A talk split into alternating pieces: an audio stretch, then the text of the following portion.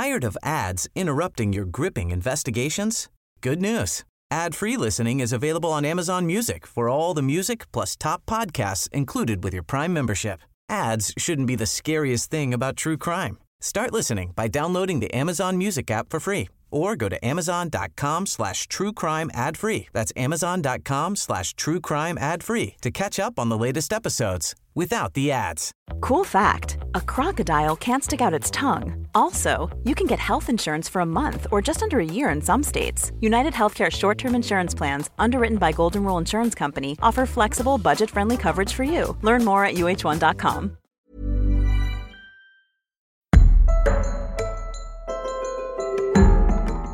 You're listening to Justice, a podcast series exploring all aspects of the criminal justice system with me, prison philanthropist and founder of One Small Thing, Edwina Grosvenor. In this episode, I talk with Carolyn Hoyle from the Centre for Criminology at the University of Oxford about her global research on the death penalty, the problem in obtaining data that is classified as a state secret, and the importance of research in bringing about real change.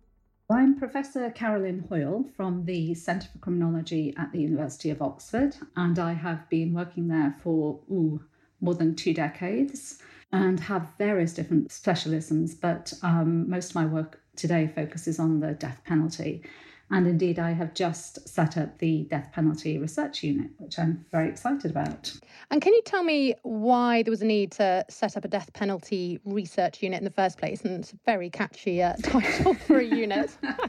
Yes, I'm afraid we're going to have to go into the acronym of D P R U, I think, because it's a little bit wordy. Yeah. Um, well, I think... Um, I think the real reason for, well, there are a number of reasons for setting up the unit. I mean, it's really about developing research, both theoretical and empirical, and particularly policy-relevant research on the death penalty worldwide.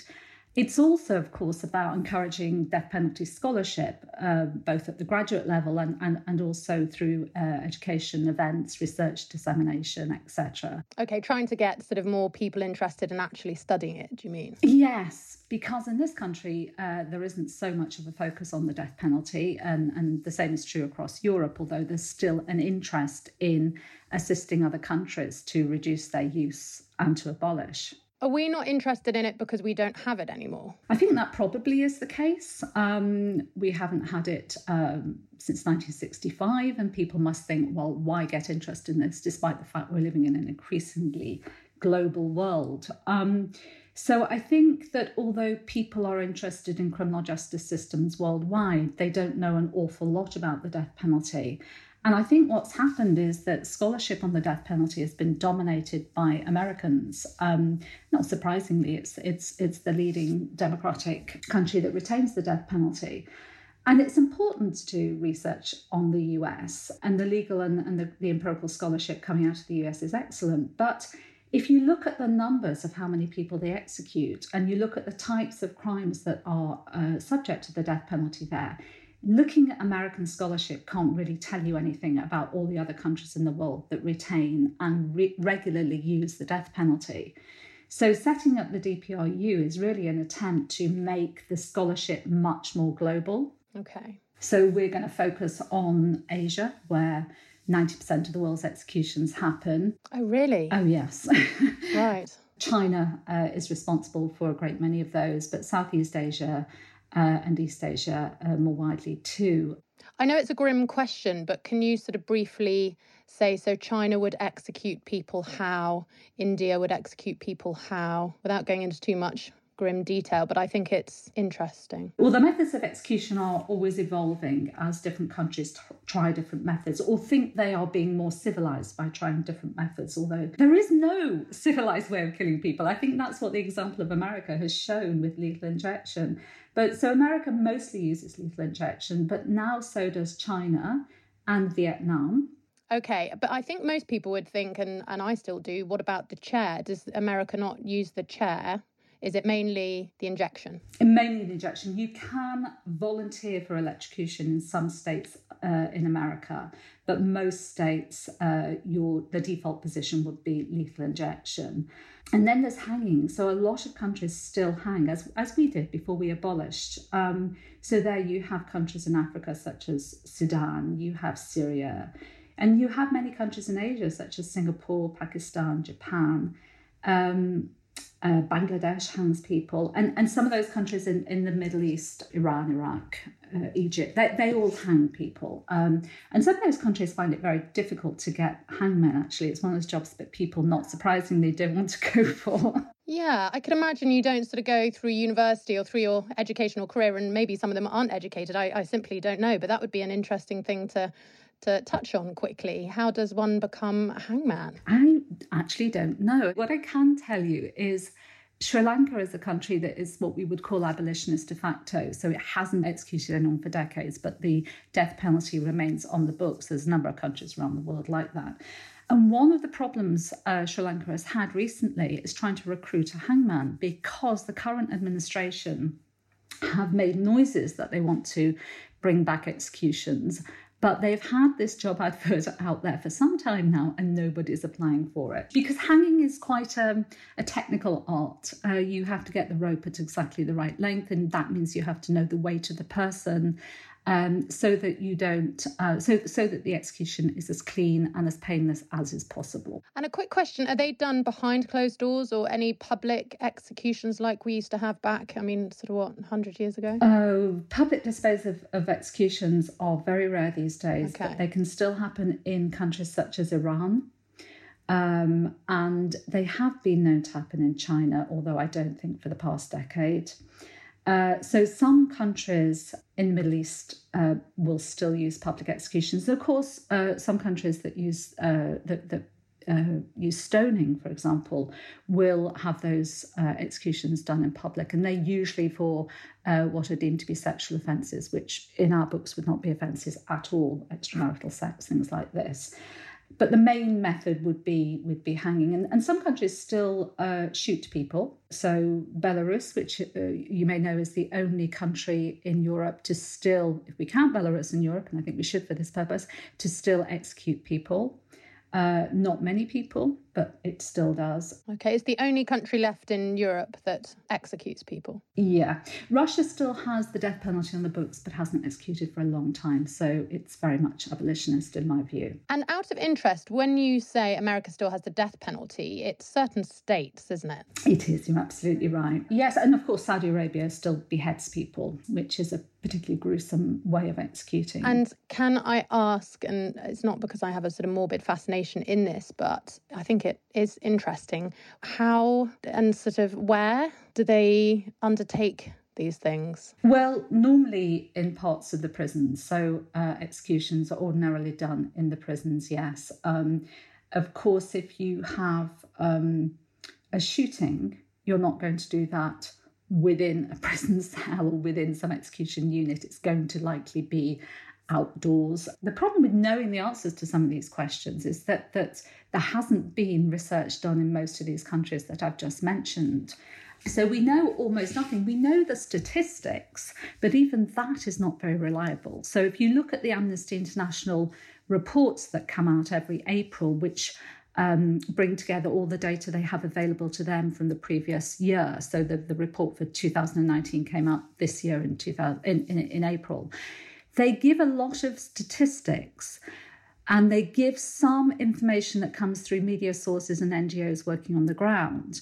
Um, but in the same way as I can't get data to the cases so easily in some of these countries, neither can they. So we really do need research developed in those countries that use it the most, because otherwise we are learning lessons from America that simply don't apply to other countries. Yeah. Um, and that's that's a shame, really, because if you think about America, which I think last year had twenty-two executions, and you compare it to Iran that had over two hundred fifty, and Saudi Arabia that had in the one hundred eighties, I think. Iraq, again, was over one hundred.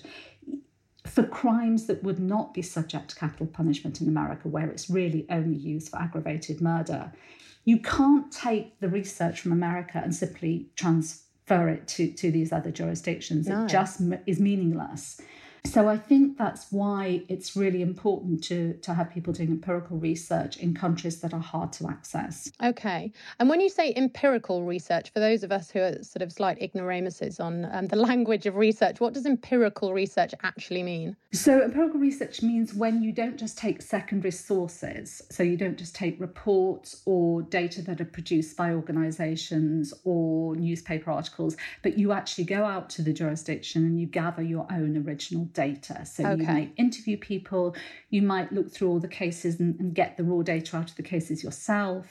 Uh, you might observe uh, systems. So uh, the work you do, for example, it means going into prisons, observing what happens, talking to the people who work in those prisons, uh, talking to the people who are incarcerated in those prisons, and seeing and feeling and smelling and hearing everything in that jurisdiction. That really is what I mean by doing empirical research. So it can be both quantitative, where you're collecting a lot of statistical data and making sense of that, and or it can be more qualitative, where you're interviewing, et cetera. Okay. So you could say what you do when you go into prisons is very much about doing empirical research. You're you're not setting yourself up to to to to be an empiricist as such, but you're collecting original data, and that's how you learn about the prisons that you go to.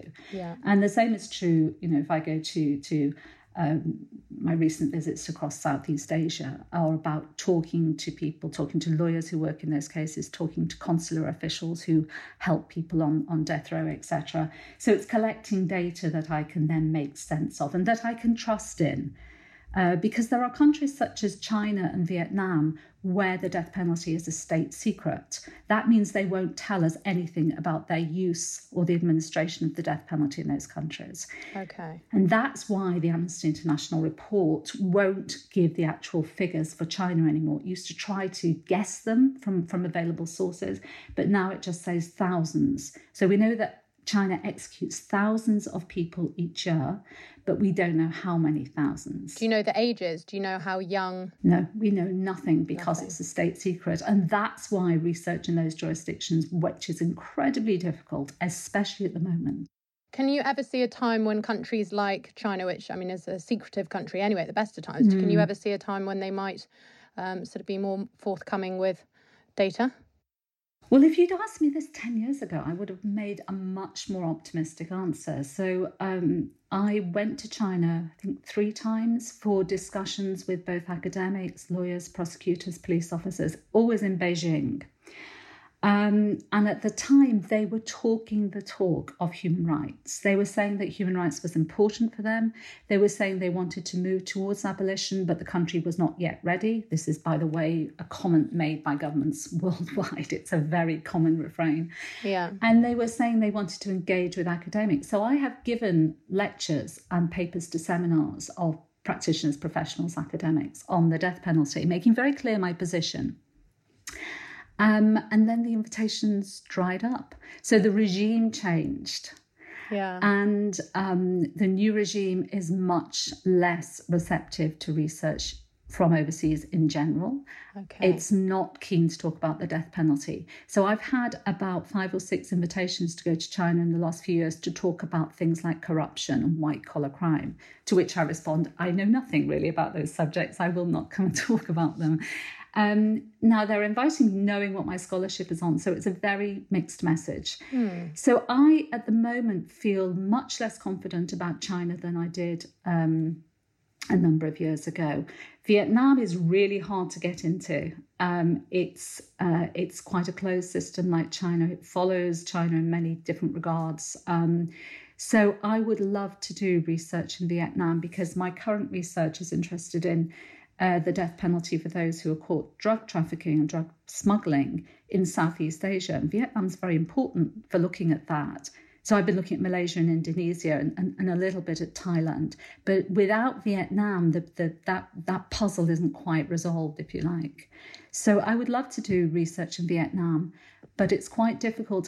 And it's quite difficult because when I work, I work... Um, in these countries with the uh, London-based charity, the Death Penalty Project. And when we go to these countries and we do this work on the ground, we engage with local partners. We engage with uh, N G Os, legal charities on the ground, and preferably with academics on the ground too, if they are there. There aren't that many academics working in these countries on this subject yet. Um, now, when we do, that helps us to really get access to the data, to really produce data that we can make sense of because we work collaborative, collaboratively with them. But in Vietnam, there's no N G Os working on the ground who are prepared to talk about this because they're frightened. And I think now the same would be true in China. So Chinese academics working on the death penalty do so from Hong Kong or from other countries. Okay. And with the Death Penalty Research Unit, the work has started, and how long um, are you expecting the work to go on for? So um, the answer to the second question is forever. Right, okay, in perpetuity. But we'll see. Um, so it started in the sense that we're officially launching it in October or November. Um, the, the COVID has got in the way. It, it spoiled play yeah. for all of us in many different ways. And I was hoping to launch this earlier. So I have at the moment the website, which has been designed and it's up and running. And some of the projects which are housed within the Death Penalty Research Unit are ongoing. Um, so my current work in Indonesia, uh, the project we just finished on Zimbabwe and the project ongoing in Taiwan are all, I see, housed within this unit because um, they're all work, excuse me, that I'm doing with my um, partner, the Death Penalty Project. Um, so what I'm hoping to do with the unit, and one of the, the main reasons is not just to collect research and evidence and knowledge and, and to disseminate that effectively in these different countries that we work in, um, but to build up scholarship in those other countries. So there's a there's a certain amount of academic capacity building, which is which is an aim of the of the uh, the unit, and to help to develop that scholarship worldwide and, and, and just have much more of a conversation about this issue in those countries where we know very little. Is the idea also to train up researchers on the ground in those particular countries so that maybe you bring the expertise mm. of, you know, um, a prestigious university like Oxford and, you know, this is the way we do it and we want to be able to educate you and empower you, not in a condescending way, or a, but, but is, is that no, a sort of no. part of the strategy? Very much. Um, and I've I've been doing that for the past decade anyway, because the work I did in India was with a great team uh, called Project thirty-nine A based in Delhi.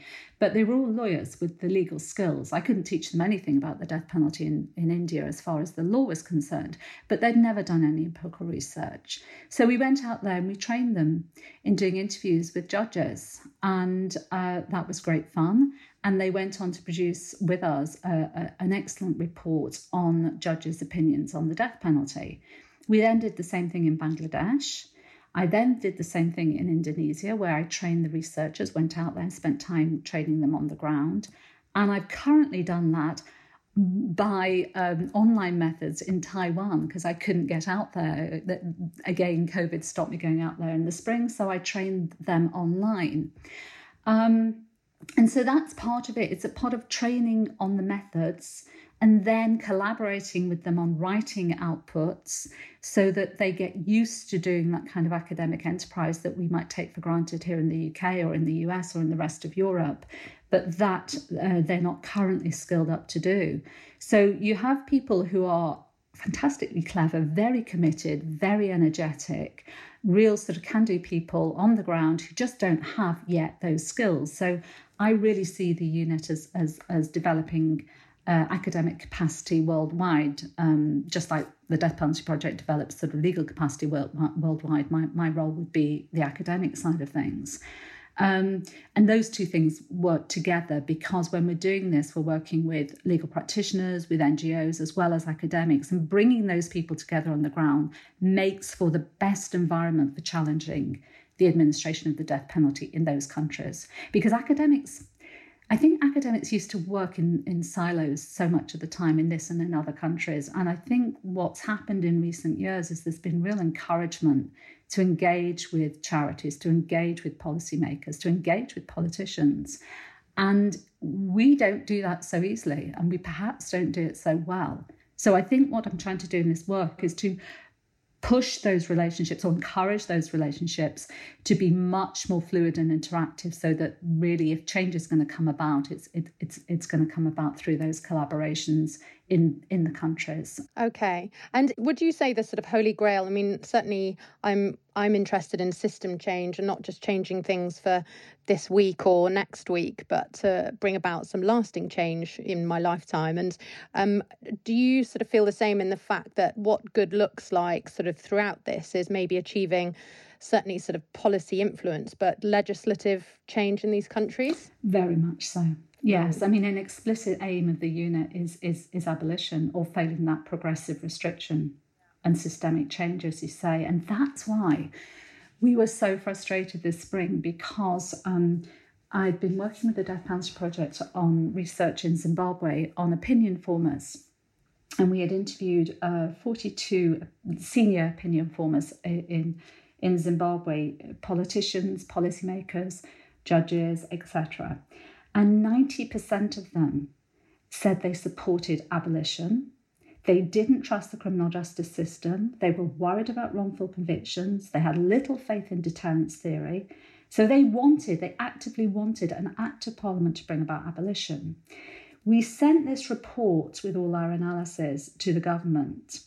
And after a while, we got back the offer to write the foreword for the report by the president of Zimbabwe. Oh, wow. And he did. He wrote the foreword.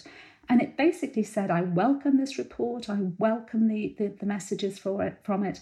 And it's my sincere hope that in the future, Zimbabwe will formally abolish the death penalty. Now, when the president says that, we think that's very exciting.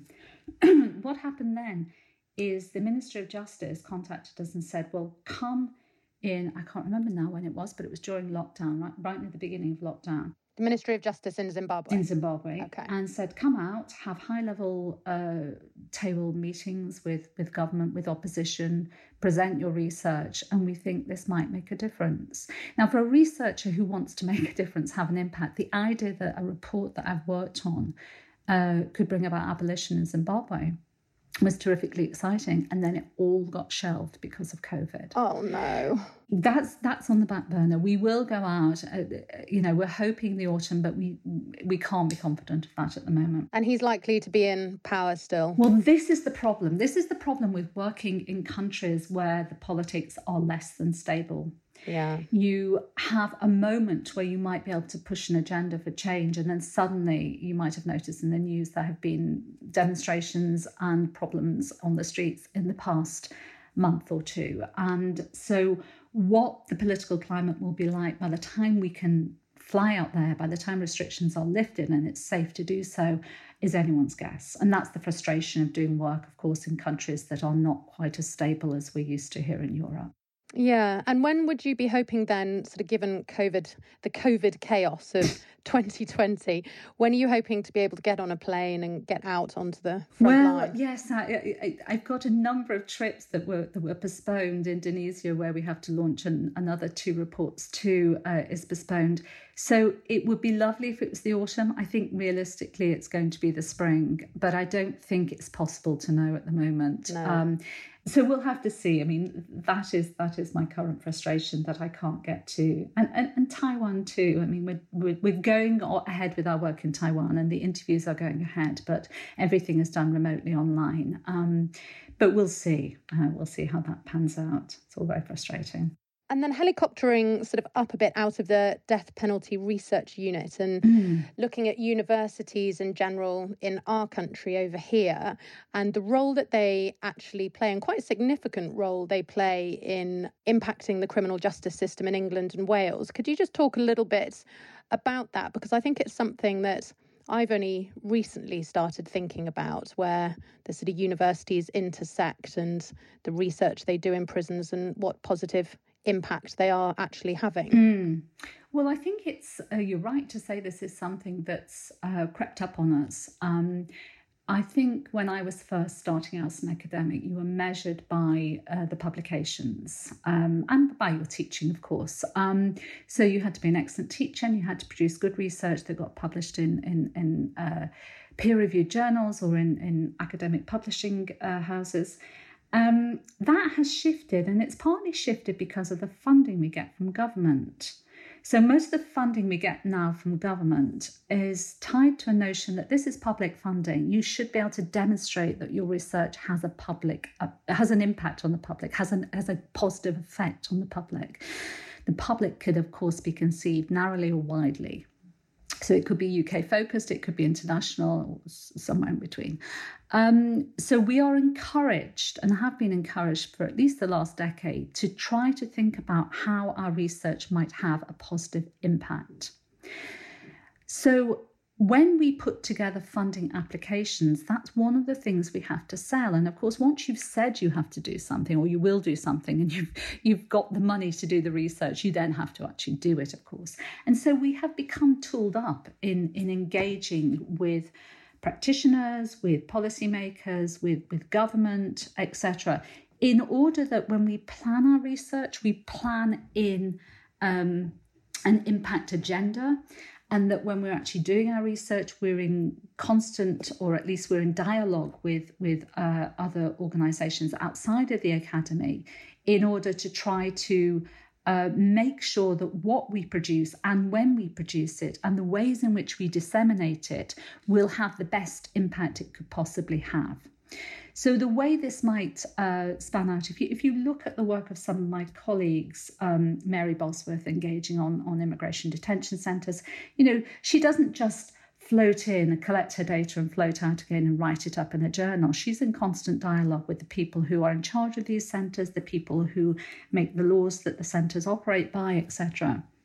And at the other side of things, the work that I know you're familiar with of, of Shona Minson, again, is, is very much about challenging uh, those people responsible for sentencing in this country in order to make sure that they consider the needs of children. So her work always engaged with practitioners and always tries to, to push an impact agenda. Absolutely. And actually, um, for the listeners' benefits, we have a podcast that I recorded with Doctor Shona Minson, and that's about the um, impact on the child of maternal imprisonment. So when the mother gets sent to prison and what happens or doesn't happen to the child at that point. So I would urge listeners to find her pod um, mm. in our library. And it's a great example, isn't it? Of it is. I remember talking to Shona about it and saying, but this is the biggest piece of research that's been done in this area. And she said, well, yes, Edwina, it's the only piece of research that's been done in this area.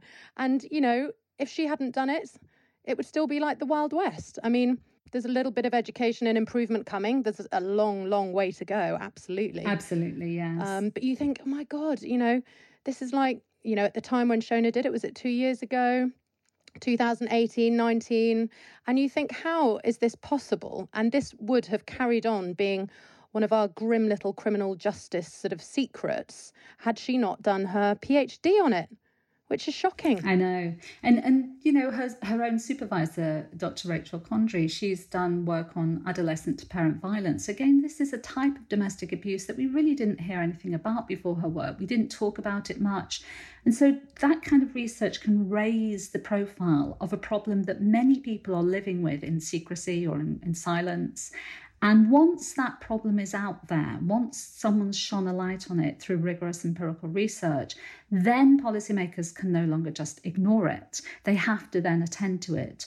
Police have to think, are we responding appropriately in these cases? Prosecutors have to think, what is the appropriate response from us to these cases?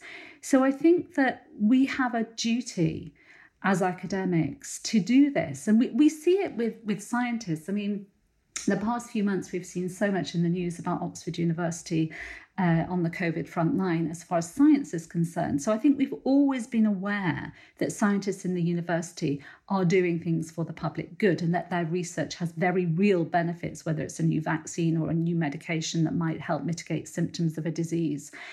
And we think about engineering, or we might think about all those other sort of science uh, subjects. Economics, economists are, are going to make a huge difference in the coming year. Unfortunately, we need those now.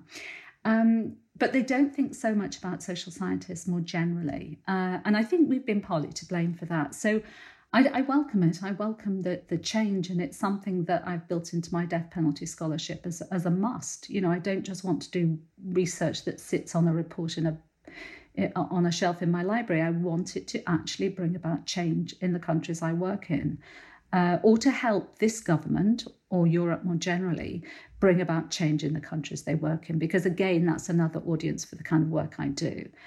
Especially, I'm, do, I'm doing research on the moment on, on foreign nationals in Southeast Asia and the, the uh, disadvantage and the discrimination against vulnerable foreign nationals. And that's the kind of work that the international community should care about, because it's their nationals who are held on death rows in Southeast Asia for the types of offences which here might lead to a caution or, or uh, some much lesser penalty. So again, it's something that foreign nationals uh, attract the attention of those people in Europe who are responsible for giving consular support and advice to their nationals overseas. So you can find different ways of engaging with different publics um, by focusing on, on the thing that matters most to them. And out of interest, you may or may not know, the sort of research that you guys do from a university point of view, how and where does that intersect with, if at all, the researchers that sit within the Ministry of Justice? And how would you differentiate between the two? Mm, so when I was first an academic and Professor Roger Hood was the director of the Centre for Criminology, there was quite a close relationship between the what was then the Home Office and um, and us, and indeed other research units in the U K. So uh, they would ask us to do research on issues that were important to them. There would then be usually some negotiation about how much time it takes to do it, because I think people underestimate the, the duration of projects required to produce good data. And they would pay for a certain amount of research to be done, so our researchers in the in the centre could, could produce those data that were helpful to government. The relationship changed somewhat, um, probably, probably late nineteen nineties, early two thousands. And I don't fully understand why. It was partly, I think, academics withdrawing somewhat from that kind of work and wanting to do work that was uh, more independent, externally funded work from research councils, for example, uh, where the academic could set their own agenda and do things they, they, they were more passionate about. And I think it was partly that the Home Office budget contracted dramatically so that they could no longer afford to Um, have researchers outside of the Home Office doing that work. And so they did in-house projects. It is a costly business. People, I think, don't fully appreciate how much time goes into to doing rigorous research and therefore how much money it costs um, in terms of paying researchers to actually go out there and gather data, to clean the data, to analyse the data, to write reports, to disseminate. And that's just if you're talking about something straightforward like Um, Uh, doing interviews with people. Uh, I'm, I'm trying to get together money at the moment to do a big deterrence study in Indonesia, and those things are fantastically expensive. You need, you know, you need a lot of money because you need a massive amount of data in order to um, answer the, the very difficult question of does the death penalty deter? So um, I think the Home Office at the time and the Ministry of Justice now probably did not fully appreciate just what it takes to produce reliable data. And academics are um, rightly so uh, worried about producing anything that's not absolutely rigorous, because we put our reputations on the line when we publish. So, um, so I think that relationship deteriorated partly because of uh, financial reasons and partly perha- perhaps because of a change of administration. I think there was a period of time when experts were looked down on, and I wonder if that's still the case from some parts of government. So there's a, a scepticism that, that people can have this special kind of ex- uh, expertise or um, the special skills that academics know that you need in order to do this research and make it reliable. So uh, the relationship has changed. Yeah, I'm I'm a bit sceptical. I sort of think, you know, they often it's the way with many institutions. You want to celebrate the good and talk about that. But when it comes to the data that we all know is going to be slightly damning, um, it's very hard to get hold of. I wonder why. Yes, and I, I do worry about that. And I think I know of a couple of academics, I won't name them, but who who had produced reports for the Home Office that did not come up with uh, the results that Home Office were hoping to get, either showed that some policy they had in place was not working or, or, or was making things worse. And those reports were put on the shelf and didn't see the light of day. Now, if you're working hard as an academic and, and you have your own professional integrity to be mindful of, you do not want your research ending up on the shelf. Um, and indeed, for young academics, it's very bad news because we're measured by our outputs. And isn't there a way, um, just sort of, I don't know, I suppose thinking with my slightly more revolutionary hat on, um, isn't there a way just to publish that data anyway, whether people like it or not? Because quite frankly, you know, those are the areas where the injustices are happening and it is not okay to sort of silence it. So is it within a, an academic's um, sort of, I don't know, is, is it worth their while, quite frankly, just sort of saying, well, you don't want it published, but it's in the public interest, so therefore I'll find a way? I think that would depend on the contract. So no research will be done without a contract right. between the funder and the uh, and the academic. And while if we get research from the research councils or, or from a leading charity, uh, you know, the Leverhulme Trust and, and, and the Joseph Rowntree Foundation, they're great people to, to, to fund our researchers, as of course is the Economic and Social Research Council. The money that comes from those bodies um, comes without any ties. I mean, you, you have to produce the research that you promised to produce. If you go out there and do something completely different, then you're, you're, you're in breach of the contract you've signed with the with the funding body. But once you have done the research you said you would do, if the data produced go in completely a different direction than anyone anticipated, that's fine. You publish it. You, yeah. you make sense of it. With the Home Office, though, I suspect that what might have been happening is that the contracts made clear that the data were the intellectual property of the Home Office, not of the academic. And I think many years ago, academics were perhaps a bit naive about this and signed these contracts not knowing that they might have challenged them. We now have many more lawyers working within universities on intellectual property issues who would not let us do that anymore. So again, that might be Um, one of the reasons why uh, the relationship is not quite as close as it used to be, because we wouldn't sign a contract that said we had no um, ownership of that data. But if they did sign a contract like that, and then they published the data when the Home Office didn't want it published, then yes, they would have been in breach of contract, yeah. and that's a legal issue. So again, yes, could a, could a researcher do it and just say to hell with it? Perhaps they could, but their career might suffer because of that. So it was difficult. And I think those difficulties really got in the way of what was an important and, and for a while, a helpful relationship. But I don't think any academic wanted to spend all their time doing that work for the Home Office either. And it's better, I think, really, if the, the research funding comes from an independent source and still gets to look at the data that the Home Office would be interested in. But I don't know how often that happens these days. Yeah. The other thing I would say is that if there's any philanthropists listening, it's such an interesting area to, in order to give philanthropically and to be able to get things off the ground, get research done. Small charities find it exceptionally difficult to fund research, and often they're told that they have to produce the research in order for them to be able to operate in certain areas, in prisons.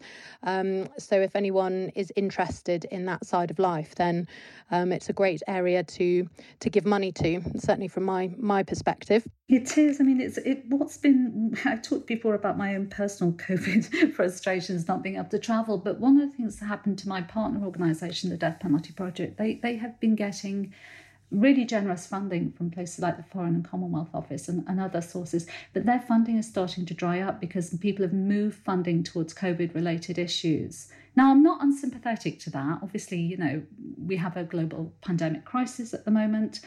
Um, but for those charities that rely on um, uh, donations, on funding, uh, to do core business, to, to train judges and other places, to train lawyers, to, to work on cases and give pro bono litigation work that actually gets people off death row, you know, they need the money.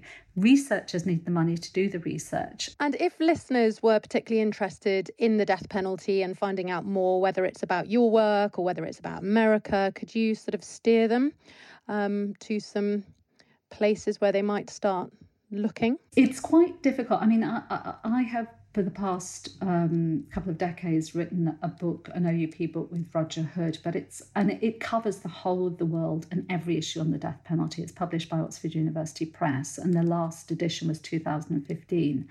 but it's a big, heavy, expensive book. And as I said before, there's really not, uh, apart from academic reports, I mean, the Death Penalty Project has lots of really good reports on its website, and certainly some of the work I've been doing on public opinion and, and elite opinion work and wrongful convictions can be found in very neat little pithy reports on their website. So I'd certainly recommend people look at that. And also they have a range of cases that they've worked on where you find out about individuals who are on death row who, who through their litigation have got off death row and, and you know the hundreds of lives that have been saved because of the cases. So that's an interesting resource. Um, people interested in the death penalty in America, if they're not wanting something particularly academic, I would recommend Bryan Stevenson's Just Mercy, which has recently been made into a film, which I haven't seen the film, so I can't recommend it, but I'm sure it's very good. But the book is absolutely excellent, and it'll tell you about his journey, but it will also tell you um, quite a lot about the death penalty and how the administration works there. Yeah, and there's also a charity called Reprieve, isn't there? If you visit yes. the Reprieve website, we'll be putting all this in the footnotes that um, accompany the podcast. And then if people are interested in the Death Penalty Research Unit, Caroline, and sort of mm. following your work, the best place to go is to the... Well, if they go onto the criminology website at Oxford, so if you just, you know, go onto that website, which is the law faculty website, you will find the Death Penalty Research Unit there. But I've actually tried this mo- morning Googling Death Penalty Research Unit Oxford, and it goes straight to it. So good old Google works for that. And it does mention, you know, the countries we work in, who we work with, the work we're planning to do, um, in the Middle East and Asia on mapping foreign nationals is not yet on there, but will be in the next week. So, um, yes, there's lots of information on that and, and the projects we hope to do on deterrence. So certainly, uh, and more, more work will be built up on that as well over the coming weeks. Fantastic. Well, Caroline, thank you so much for your time. Good luck with your travels. I hope that you manage to get on a plane sometime soon. I hope we all manage to get on a plane sometime soon. Um, but thank you so much for coming on the podcast today. It's been fascinating. Absolute pleasure. Thank you. Links relevant to this episode can be found in the pod notes below. If you enjoyed listening, we would love it if you would subscribe. Also rate, review, and best of all, share this episode. Justice is produced for One Small Thing by the London Podcast Company.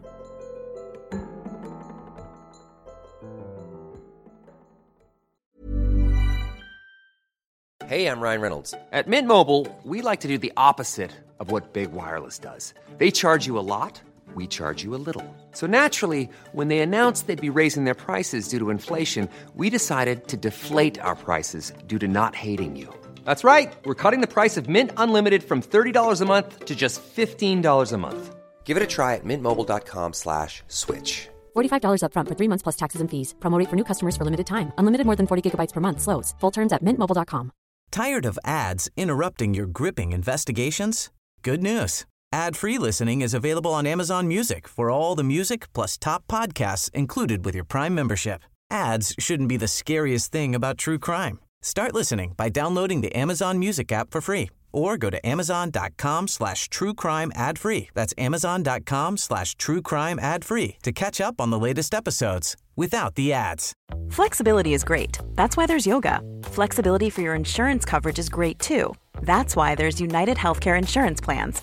Underwritten by Golden Rule Insurance Company, United Healthcare Insurance Plans offer flexible, budget-friendly coverage for medical, vision, dental, and more. One of these plans may be right for you if you're, say, between jobs, coming off your parents' plan, turning a side hustle into a full hustle, or even missed open enrollment. Want more flexibility? Find out more about United Healthcare Insurance Plans at U H one dot com.